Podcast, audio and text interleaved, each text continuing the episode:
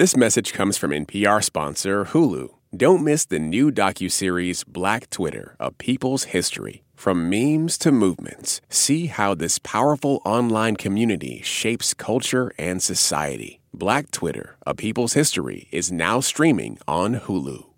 Hello. Samin John. You're early. I know, is that okay? That's very I'm un-Persian of you. I know, it's because we had a drive. This is Code Switch. I'm Shireen Marisol Meraji. And I'm Karen Grigsby Bates. And the person you just heard entering my house is award winning chef and cookbook author Samin Nosrat. Do you want some coffee tea? Uh, no, I have so many liquids. Oh my god, and banana, yes. Also, can I go to the bathroom? Also, why is this house so cute? There's all Samin's the star of the Netflix show based on her New York Times bestselling cookbook, Salt, Fat, Acid, Heat. and heat to guide you to delicious food.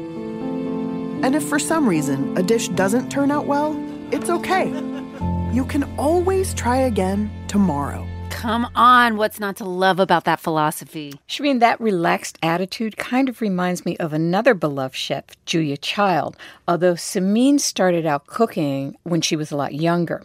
When she was a college student, she started bussing tables at Chez Panisse, the iconic Berkeley restaurant run by the legendary Alice Waters. I have yet to eat there. I lived in the Bay for many, many years. Of course, I had no money when I was there. You're young, and it's haven't gone. too late. Hopefully, I have time then to eat there. Yeah, and make a reservation because, you know, everybody Oh, wants to eat there. So Samin's career started at Chez Panisse and it Mm-hmm. built from there. She agreed to come teach us a couple of delicious summer recipes from her New York Times article. which is called Samin Nosrat's 10 Essential Persian Recipes, and it was published in the May 14th edition of the paper. So after Samin got settled in, we took her outside to fire up the grill. Literally. That's right, because grilling intimidates the you know what out of me. And we have this gas grill at home that we picked up for 10 bucks at a garage sale, and I'm afraid I'm going to do something wrong and blow up the entire neighborhood. I'm embarrassed. This is very gendered that I've never done this in my life. You don't need to be the world's gender model on all Thank things. you. It's okay.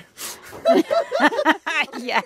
Samin showed us how to make salad shirazi, a tasty tomato and cucumber salad, and a mast o khihar. Khiyar.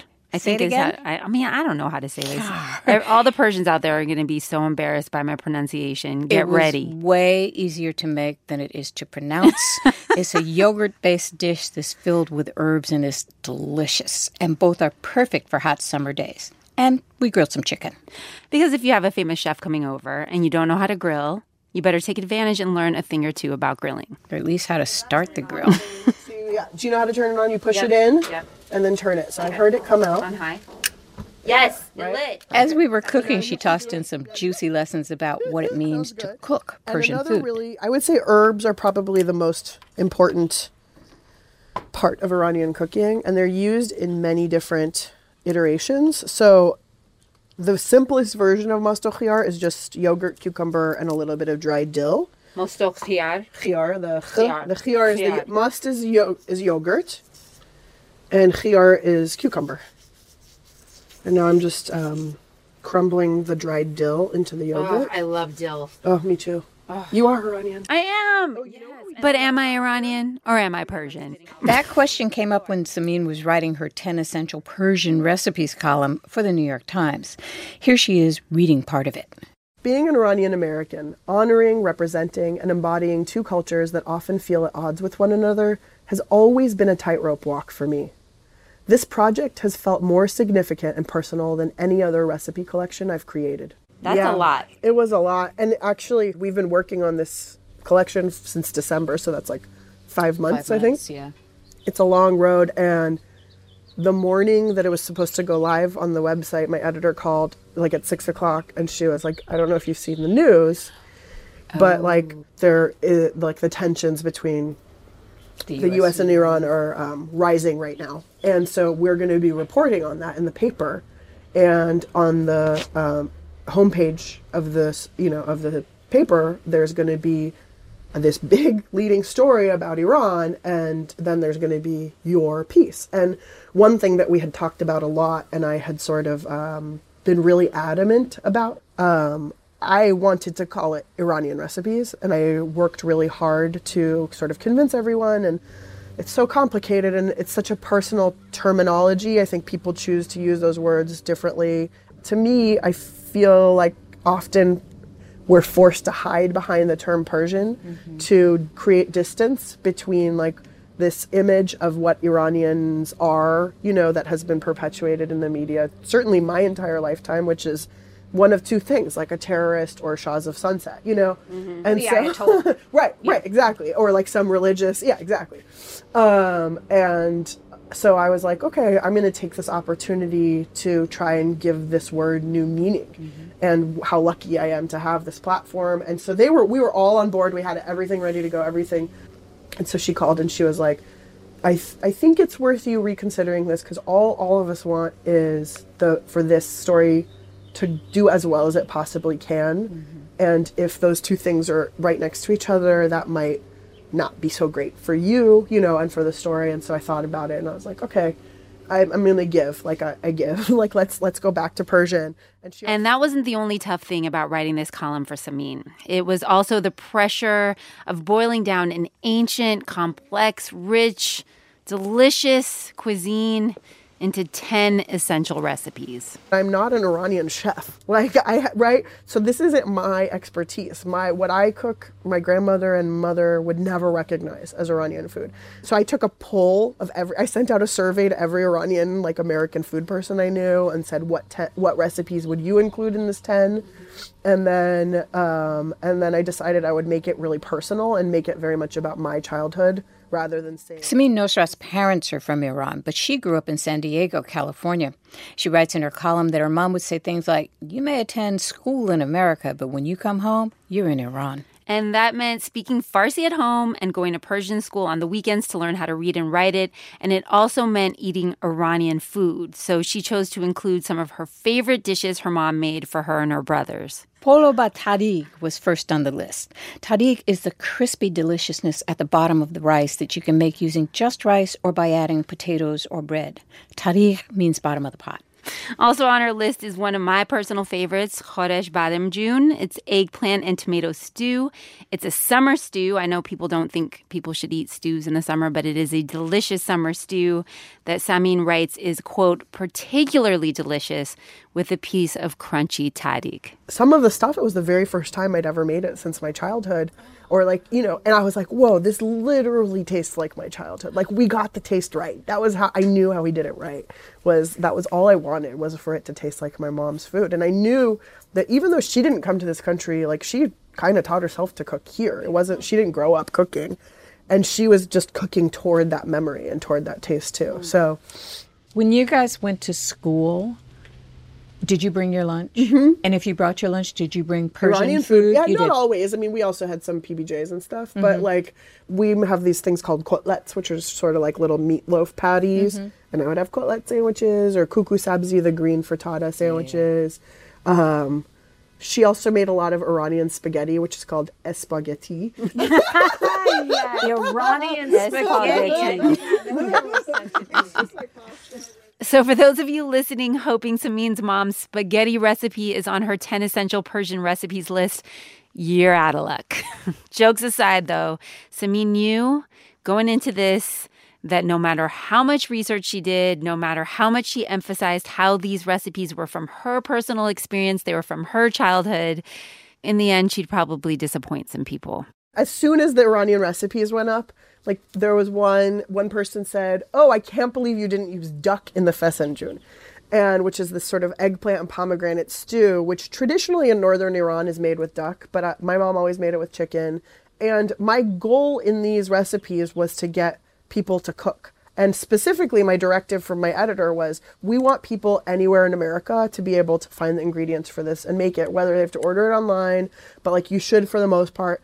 And I like it with chicken. And I know that in the most traditional thing, it's not made with chicken, but I chose very carefully. And I thought I wrote like a nice introduction explaining that, that this was the taste of my childhood. But, you know, it, the first one was like, oh, geez, I khanum, like, where's the chi- where's the duck? And I just, I mean, I kind of rolled my eyes at that one. And then a little while later, another one came in, and I was feeling kind of salty that night. And the guy, I checked Twitter, and he had said something like, "Oh, but she and her mother ruined the tahdig on the show. Oh, what a waste of saffron. Are you kidding? After I watched that, I was like, thank God the experts ruined it. So I hard, feel like yeah. I can do it. Totally. And to me, that's a big part of my thing is like everyone makes mistakes, you know? And we definitely made a few mistakes while we were cooking. I can get real. Ooh, these tomatoes are real mealy, huh? Yeah, they weren't I mean, Joe's. it's the best not- that it's they not the had, height but of they summer weren't quite yet. right. Oh. We're going to do our best. Okay, Iranians have persisted for all these years. I mean, but overall, I think what we made was really delicious. Agreed. Salad Shirazi was cool and crunchy and garlicky. The mast au hihar was creamy and fragrant with herbs and a little crunchy from the cucumber and a little sweet with the addition of golden raisins to the dish. Mm, my mouth is watering just thinking about that. This looks good. That looks good, yeah. Yeah? Yeah, you can sweep that all into the yogurt. Okay. And then it's like, tastes pretty good to me. We If we We haven't tasted yet. oh, I tasted it when Oh, you with tasted. oh, I haven't tasted. Yeah, stir, I stir it in and see you taste it. taste. You like sneaky taste. I did sneaky taste. Coming up, we're going to ask the question we know has been on everyone's mind. Okay, if you were on a deserted island Uh-huh, and you only had one type of cuisine, you have time to place your bets on Samin's favorite food, the type of food that she'd eat every single day if she was alone on an island, because it's time for a break. Stay with us. This message comes from NPR sponsor Hulu. Don't miss the new docuseries Black Twitter: A People's History from Onyx Collective and Hulu. Directed by Prentice Penny, executive producer of Insecure, Black Twitter: A People's History tells the story of how black voices found a new home online and blossomed into a force for change while laying down some hilarious tweets along the way. From the memes to the movements, see how this powerful community shapes culture, society, and politics. Black Twitter, A People's History, is now streaming on Hulu. This message comes from NPR sponsor Discover. Here's a familiar situation. You have a question about your credit card. You call the number for help and can't get a hold of anyone. If only you had a Discover card. With 24 7 US based live customer service from Discover, everyone has the option to talk to a real person anytime, day or night. Yep, you heard that right. A real person. Get the customer service you deserve with Discover. Limitations apply. See terms at discover.com/slash credit card. Mitch McConnell has become a champion for conservatives. But back in the day, he once got support from groups like labor unions. I mark it down as one of the worst things I've ever done in my life. So you thought about it over the years. Oh, I still think about it every time I see his face. Mitch McConnell, a new series from Embedded. Subscribe now. Shireen, Karen, Code Switch, and we're back with some hard hitting questions for James Beard Award winning chef. Samin Nosrat from Salt, Fat, Acid, Heat. Okay, if you were on a deserted island Uh-huh, uh-huh. and you only had one type of cuisine to eat, Mexican food. why? because okay, I am a sucker for all the sauces. Mm-hmm. Like I just want something with one million condiments. You can have all your and you it construct the perfect bite every time. I'm like I can have all of the tacos, I can have the tortillas, I can have the tamales, I can have the juices, I can have the sauces. I can have all of the things, and it tastes so fresh and so good, and I'm so happy. And we found out she likes summer food better than winter food. yeah, me too. I love it. I love. I. I mean, the other thing I love in the summer is just eating like a piece of toast with mayonnaise and a tomato on it, or like the simplest. It's so hot, and you're like, I just want to eat cucumbers and hummus for dinner, or like popcorn and sa- and like a hibiscus tea. yes. And because we're hard hitting investigative journalists, we wanted to know Favorite meat to cook? Chicken. I just Really? love chicken so much. Yeah. I love it. I know it's not like cool and trendy. I just love chicken. I love it. I love it. I love it. I love it. I love it. I love it. And Samin didn't just tell us how much she loved chicken, she showed us some tips for how to grill a delicious piece of poultry. We were using super thinly sliced breast cutlets. So because it's thin, it means it's going to cook quickly. Okay. And that's another important reason to have a very hot and well prepared grill. Yep. Because if the grill's not hot, then we're going to throw this on there and then the outside's going to like the, it'll start cooking and it'll cook all the way through before it has a chance to brown. Okay. But since it's hot, it'll start browning immediately. Oh, good. So, so when meat goes down on a grill, Yep. two things. One, you want to put it presentation side first. Oh. So, which means this doesn't have skin, but if it did have skin, the skin, you would serve. first. So you do skin first. Skin down first. Skin down Okay. First, And secondly, you're not going to move. It's going to start sticking, so you don't want to move it too Okay, much. okay. So you you put it down and you let it go. One thing Samin's learning to let go of is the idea that she alone has to be the face of her culture. One one other thing I just I wanted to dig in a little bit more to what you were saying about representation and being the person. I think about trying my best to convey in every word and action that I'm only representing me. But it doesn't matter what I say, you know, because people are going to perceive what they want to perceive. A lot of the time, the like sort of upset or frustrated feedback that I might get from the people who feel that I'm representing them, it's I mean, they don't know any better other than to aim it at me. and it's because like they've only been given a few crumbs like by a white supremacist system that doesn't let anybody have you know, and I, I keep thinking the example I always use is this joke of like true diversity is not when there's like the excellent black person, the excellent Iranian chef or whatever. It's when there's like as much black and brown and queer and whatever like non-traditional mediocrity as there is white mediocrity. Like I'm, you know, I'm just like there should just be as many voices as possible. So I don't, I don't know what to do, you know, to fight against like the pressure that I feel, other than to try to like increase the general, like right, to bring other people up as quickly as possible. I don't want to be the only one. But hmm. I, I bet there are, I wonder if there are people out there who are like, yeah, I would love to bring everyone up, but it's kind of nice being the one that's in the spotlight. Yeah, I get. I'm sure. I'm sure that that's something that people feel. And another thing I'm always really clear about too is it's not like I'm like some deeply evolved person who like, you know, like was like created being like I'm gonna help others or whatever. Like I am the children of immigrants in our family and certainly and like what I understand our culture and just like our circumstances. Hoarding hoarding is a big part of like what I understood, right? Like we had a garage filled with food in case we have like more bags of rice. Like we had, you know, like you didn't trust systems. You didn't trust that you were ever going to be given another opportunity or you never knew where the next meal was going to come from or you never knew the next stuff. So you always prepared because you couldn't trust that you would be taken care of.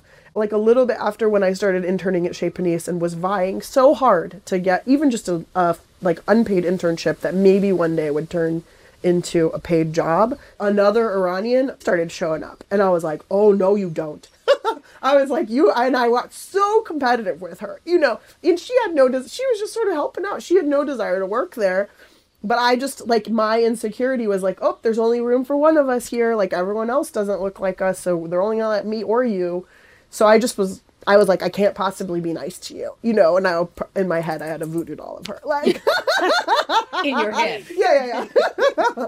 and so, you know, of course, my natural instincts are keep, keep, keep, hoard, hoard, hoard, protect, protect, protect. I just have to take a minute to be like, okay, maybe I don't, this time I don't have to. What about the other pushback? Because now that you're out there and you're Iranian, and we know that Iran is constantly in the news, and you said that before, the only representation of Iranians is that we're terrorists or, you know, we're trying to So far, have yeah. nuclear weapons. Um, Yeah, so far, I mean, when I was in second grade, I was called a terrorist. Oh, Yeah. me too. 9/11. Yeah, yeah. Oh, this was before, The way 80s. before that. This was like Iranian Iran Contra affair time. yeah. Yeah.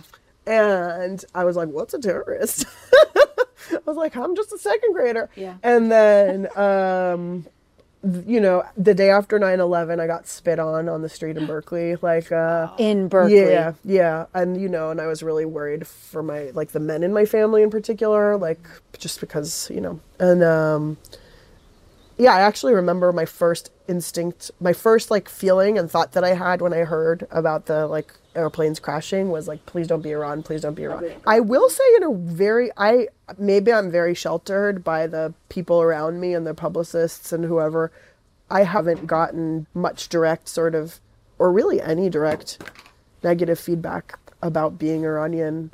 You know, I will say the pitch, which was also sort of like an audition for the show, um, Halloween of 2016. It was October 30th, 2016, and I came down to LA and we we like pitched to the Netflix executives, and they very immediately wanted it. And so we heard back within like a week and a half that they were really interested. And that was two days after the election. And I was like in bed, you know, like I couldn't get out of bed. I was so depressed. And I got this news, which in some ways was like the best professional news I'd ever received. And I just remembered thinking, also because my original plan for the show was that we would film the acid episode in Iran. And uh, and I just remember thinking, like, what would it mean for me to be a public person when this is what the public wants, you know? And I was like, do I want to put myself in that position? And I, like being uh, wearing a hijab and speaking Farsi on international television. And in the end, I decided I did want to do it. And in the end, we actually planned to go to Iran, and we had a whole episode ready to go. And then a couple days before we left, some things changed, like politically, and the State Department withdrew their recommendation. So I just felt like I didn't want to put my crew in any sort of feeling of being unsafe, even though probably we would have been fine. Like, I just didn't want to risk that, so we scrapped it and went to Mexico instead, which also I love. It so was much. amazing. Yeah. It was a delicious episode. yeah, yeah, yeah. Sour oranges Yeah. for the win. Yeah, and we were gonna do and sour oranges, you know, come from Iran, and we that was an ingredient we had researched a lot. So it was kind of this beautiful pivot that we could go to Mexico and still do the same ingredient. So that was cool. Do you Yeah. ever experience imposter syndrome? all Are the you time. waiting for twenty somebody four to come- seven. Do you oh, really? Oh, 24 seven. Totally. Like I'm, and even and as the opportunities or like the responsibilities get bigger too, and because people are like, look what you've done. We we believe in you. You can do so much more. And I'm like. I don't. Are you sh- like? I'm. I'm like. When are you gonna realize like I'm just a dork, you know, who like I don't know, likes macaroni and cheese, or I don't know. Like, I do you really? And I'm. And so oftentimes, like, I'll stop meetings and I'll be like, I just don't think I can do this. Like, I don't know if you see that. Like, I, and there, and a lot of times now the answer is actually we're we chose you because of everything that you've done and you've proven that you can already do this, and now you don't have to do it alone anymore and we're going to help you. We're going to give you the resources and stuff. So, but I'm always like, oh yeah, this is complete like sham. Karen, I don't know about you, but I find it comforting that not only did she mess up the tahdig, but even this beloved Netflix star, guru of food. Am I allowed to say that? No, I'm not, because we did a Code Switch episode on that. a Word watch. watch. anyway, the Samin gets imposter syndrome. Yeah, I'm, I'm. I don't know. Some of the most talented people do, and even though I know that, Shireen, it's always a surprise to hear it. I mean, this woman's cookbook got every meaningful award there was to get last year. Samin, you're a winner. Not that you need our validation or anything.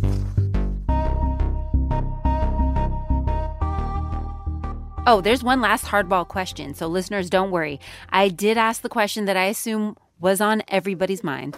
What about favorite fast food? Do you ever eat fast food? Ye- I um well I grew up eating a lot of In and Out. I like an In and Out, but I eat the grilled cheese now. That's Okay. my favorite. Yeah. Um and I also but then I was like, you guys, I've heard about Popeye's chicken being so good, but I've never had it. So we went to Popeye's chicken in New York and it was so good. It was also the saltiest meal I've ever had. Really? It was so salty. I had a headache for a while after, but it was really delicious.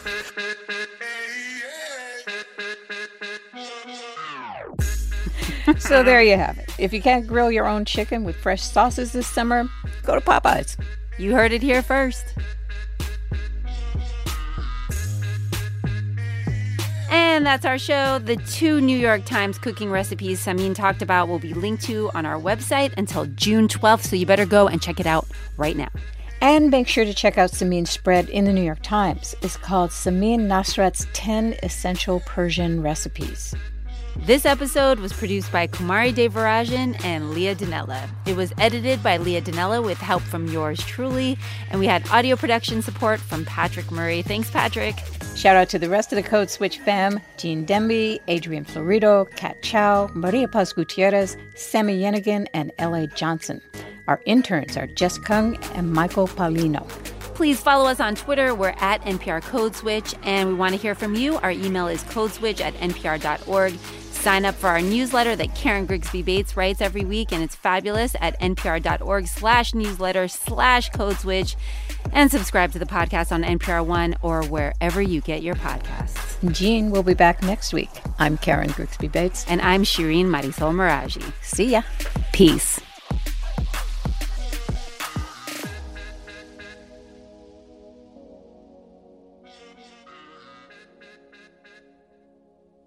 I'm Jesse Thorne. Timothy Simons played Jonah Ryan on HBO's Veep.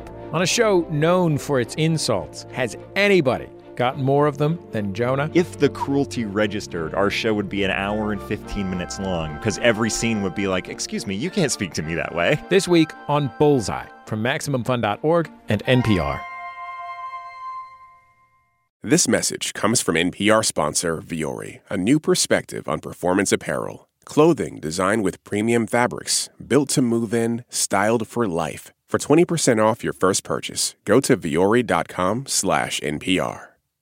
This message comes from NPR sponsor Mint Mobile. From the gas pump to the grocery store, inflation is everywhere. So Mint Mobile is offering premium wireless starting at just $15 a month. To get your new phone plan for just $15, go to mintmobile.com slash switch. What does it mean to be black in America? In NPR's Black Stories, Black Truths, a collection of stories as varied, nuanced, and dynamic as black experiences, you'll hear it means everything. Search NPR Black Stories, Black Truths wherever you get your podcasts.